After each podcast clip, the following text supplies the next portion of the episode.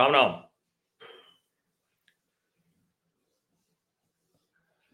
देश में इतने तरह के झंझावात हैं कि उन सबसे निपटने के लिए दीर्घकालिक और अल्पकालिक दोनों रणनीति बनानी पड़ी। अभी लखनऊ में दो दिनों का भव्य श्री राम दरबार कार्यक्रम हुआ, जिसको अब हम श्री राम परिषद नाम दे देंगे। और वहाँ पर हर तरह की चर्चा, जो वैचारिक विमर्श था, वो सब कुछ हुआ। जब वहाँ से मैं लौट रहा था तो खबर मिली कि मौलाना सलमान अजहरी उनको पकड़ने के लिए पुलिस आई है। अब क्यों पुलिस आई है? तो पता चला कि मौलाना सलमान अजहरी ने भड़काऊ भाषण दिया था। हेट स्पीच जूनागढ़ में मामला दर्ज हुआ और उस दौरान जो हुआ, उस पर मैं चर्चा करने के लिए भी सुबह सुबह आपके साथ आया हूँ। आप सोचिए कि वो आदमी भड़काऊ भाषण देता है। उसको पकड़ने के लिए जब पुलिस आती है तो वहाँ पर घाट कोपर में बाकायदा मौलाना जो मुफ्ती सलमान अजहरी है, उसके समर्थक जुट गए। अंत में स्थिति ऐसी आ गई कि घाट कोपर पुलिस थाने के बाहर लाठी चार्ज करना पड़ा। पूरे इलाके में जो घाट कोपर का इलाका था, वो जाम हो गया, ट्रैफ़िक जाम हो गया। और वो कह रहे थे, ना, हम तो लेकर जाने नहीं देंगे। अब चूँकि संयोगवश मुंबई में भी शिवसेना, शिंदे, भाजपा की सरकार है तो ऐसा संभव नहीं था कि कानून व्यवस्था की स्थिति इतनी बिगड़ जाती।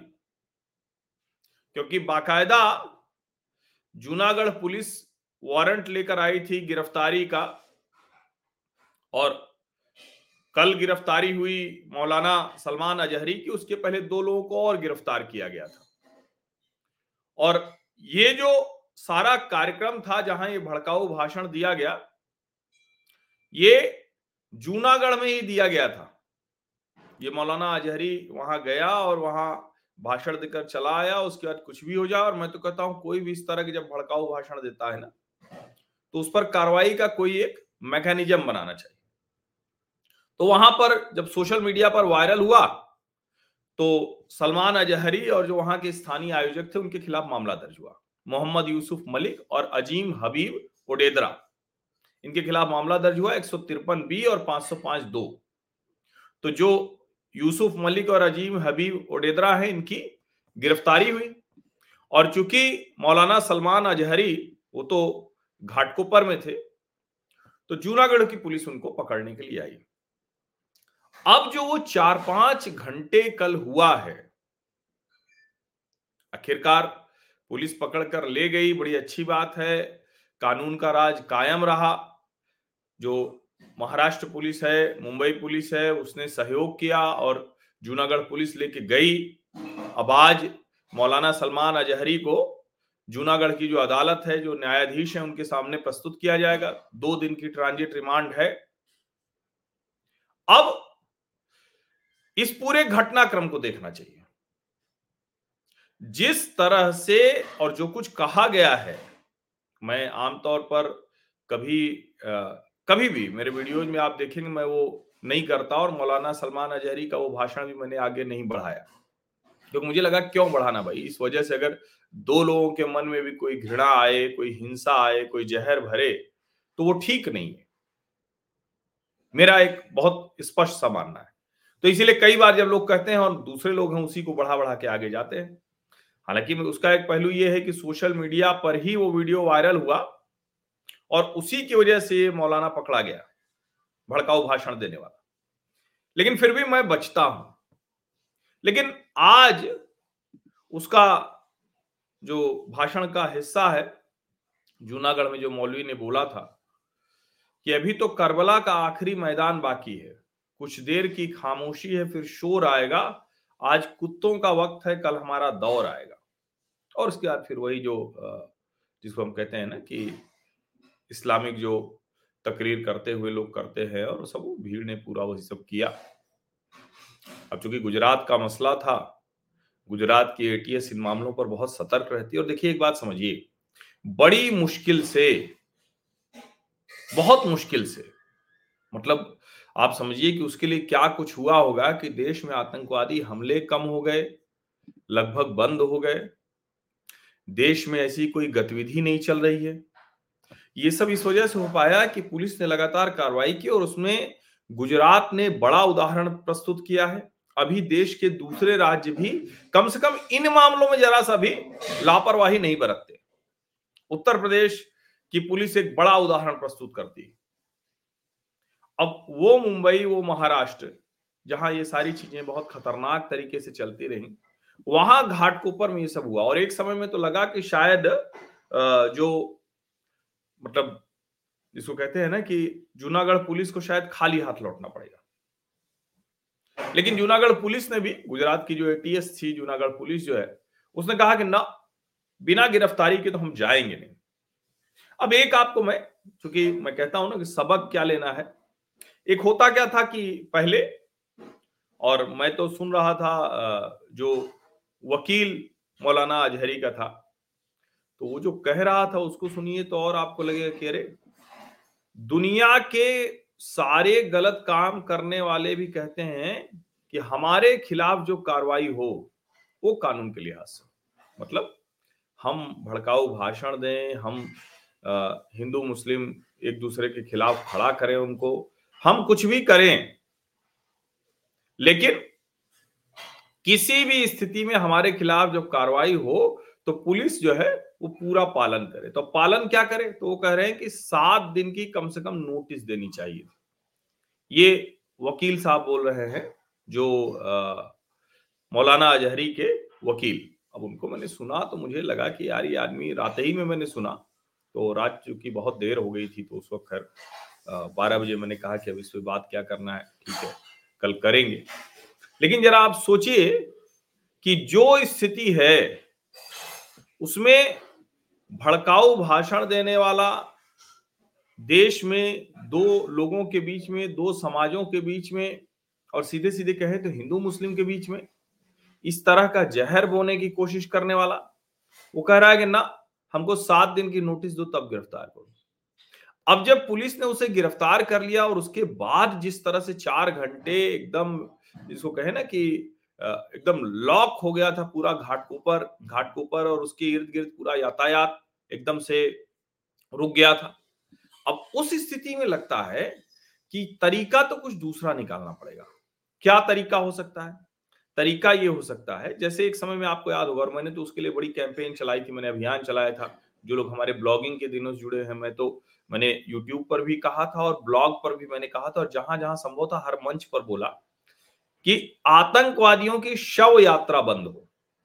होता क्या है जब आतंकवादी की शव यात्रा होती है और उसमें ढेर सारे लोग नारे वारे लगाते जाते हैं तो पता नहीं कब किसके मन में आ जाए कि हमारा भी ऐसा एक जिसको कहे ना कि जब हम ये धरती छोड़कर जाएँ और वैसे भी आप जानते हैं जो लोग आतंकवादी बनाए जाते हैं वो कितने आ, कहें कि खतरनाक तरीके से उनका ब्रेन वॉश होता है। उनको जो समझाया जाता है, जो कुछ उनको कहा जाता है और जिसके चक्कर में फंस के वो अपनी पूरी जो सुंदर सी ज़िंदगी मिली हुई है, उसको खत्म कर लेते हैं। वो आतंकवादी बन जाते हैं।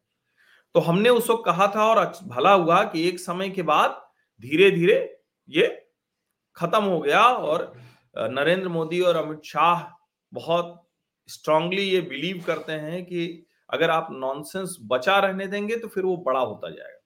गुजरात में उन्होंने यही किया, और अब पूरे देश में ये करने की कोशिश है। और उसका एक बड़ा उदाहरण दिखा, जब जम्मू कश्मीर में आतंकवादियों की शव यात्रा बंद हो गई। मैं तो बड़ा प्रसन्न हुआ। मेरा मानना है कि आतंकवादियों की शव यात्रा वो नए आतंकवादियों को पैदा करने की ज़मीन बनती थी। वो जो जुलूस, वो जो शव यात्रा निकलती थी, वो जो नारे लगते थे, और वो जो वो पट्टी बाँध के और जिसको कहे ना कि बहुत विचित्र सा होता था। अब देखिए, उस लिहाज से उसका प्रभाव पड़ा जम्मू कश्मीर और कितने नौजवान, मुस्लिम नौजवान वो आतंकवादी होने से बच गए, ये समझिए।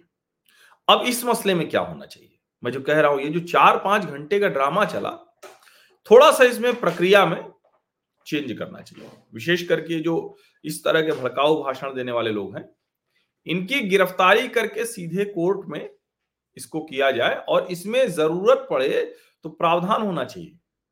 न्याय संहिता में निश्चित तौर पर वो प्रावधान होगा। न्यायालयों को न्यायाधीशों को भी ये एक तरह से कहें कि इजाज़त देनी चाहिए कि अगर कोई भड़काऊ भाषण कर रहा है तो कम से कम जहाँ वो है वहाँ से तो उसको गिरफ़्तार करके एक न्यूट्रल प्लेस पर ले जाया जाए। क्योंकि कल जिस तरह की स्थिति हुई उसमें कुछ भी हो सकता था। ये तो आ, मतलब कहें कि नियत ठीक थी ईश्वर ठीक था, संयोग ठीक था, जो आप मानते हो, कानून व्यवस्था ठीक थी, मुंबई की पुलिस और जूनागढ़ पुलिस ठीक थी कि उन्होंने सब कर लिया। लेकिन ये स्थिति खराब हो सकती थी, किसी भी वक्त। और ये पहली बार ऐसा नहीं है। ये कई बार ऐसा, जिसको कहते हैं ना कि देखने को समझ में आता है। तो इसीलिए बहुत ज़रूरी है कि ये इस तरह की घटनाओं में, विशेष करके जिसको हम कहते हैं ना कि भड़काऊ भाषण तो उस मामले में तो ये होना चाहिए। अब अच्छा है तो एक गुजरात एटीएस ने अरेस्ट कर लिया है। और देखिए, मैं अभी पढ़ रहा था तो मौलाना सलमान अजहरी वो कह रहे हैं कि, ना ना, हमारे बयान में तो कहीं भी हिंदू शब्द नहीं है। अब जब इस तरह की चीज़ें आज के समय में कही जाती है तो फिर समझ में नहीं आता कि ये हिंदू शब्द कहना और न कहना वो सिर्फ़ अदालत में फंसने से बचने की कोशिश भर है। अच्छा इस तरह का इवेंट कराने वाले लोग भी, ये भी समझना चाहिए। इस तरह का इवेंट कराने वाले लोगों को भी तो समझना होगा कि ऐसे किस तरह से आप ऐसे ये इवेंट करा के और समाज में भड़काने का काम करते हैं। अच्छा सोचिए, जो लोग वहाँ रहते हैं आसपास में, अब ये तो गए घाटकोपर से चले गए, वहाँ सब भाषण वाषण दे के चले जाए वहाँ के लोगों के लिए कितनी मुश्किल होगी? ये समझने की ज़रूरत है। और इसीलिए मैं कह रहा हूँ कि इसका कोई पक्का वाला प्रबंध करना चाहिए, क्योंकि जितनी देर वो घाटकोपर थाने में रहे तो बाकायदा एकदम लगा कि अब तो स्थिति खराब हो जाएगी। क्योंकि समर्थकों ने एकदम एकदम जिसको कहते हैं ना, घेर लिया था। ये एकदम समझना चाहिए। और सोशल मीडिया पर इतनी तेज़ी में हुआ और कहा गया कि भाई गुजरात एटीएस मुंबई एटीएस और चिराग नगर पुलिस स्टेशन की सुरक्षा सुरक्षा कर्मियों ने पकड़ लिया है। और इसमें भी लिखा हुआ है कि उनके घर पे भी घेरा डाला गया है, वो सारी चीज़ें वो कहीं गई। तो इसीलिए बहुत ज़रूरी है और मैं फिर से कह रहा हूँ कि जब ये आतंकवादियों की शव यात्रा बंद करने की बात हुई थी और हम तो उसके मतलब एक तरह से कहें कि हमने तो उसका अभियान चलाया था तो उसको बहुत से लोग कहते थे कि ये तो उनका अधिकार है। मेरा तो ये मानना है कि ये मतलब इसको आप कुछ भी कहें, ये अधिकार नहीं हो सकता। और विशेष करके आतंकवादियों का तो इस तरह का अधिकार नहीं ही हो सकता। होना ही नहीं चाहिए। अच्छा है कि अब नहीं हो रहा है। आप सभी का बहुत बहुत धन्यवाद। और लगातार मैं यात्राओं में रहता हूँ, फिर भी कोशिश करता हूँ कि जितना संभव है, वो हम बातचीत इस पर करते रहें।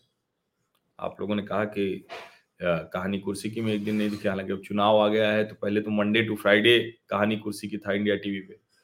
अब सातों दिन हो गया है तो सातों दिन थोड़ा मुश्किल तो होती है क्योंकि आप ही लोग अलग अलग जगह कार्यक्रमों में सुनना चाहते हैं। अभी लखनऊ में जो श्री राम दरबार हुआ तो उसमें आ, मतलब वहाँ इतने लोग आए थे सिर्फ़ मिलने के लिए आए थे। तो फिर ये भी लगता है कि हमारा जो सामाजिक परिवार है हमारे जो लोग हैं वो देश भर में हैं तो दुनिया भर में, लेकिन दुनिया भर में अभी मेरी सामर्थ्य भी नहीं है।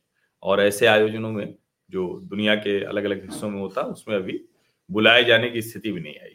लेकिन इच्छा तो यही है ना कि जहाँ जहाँ हमारा सामाजिक परिवार है, उन सब जगहों पर जा सकूँ मैं।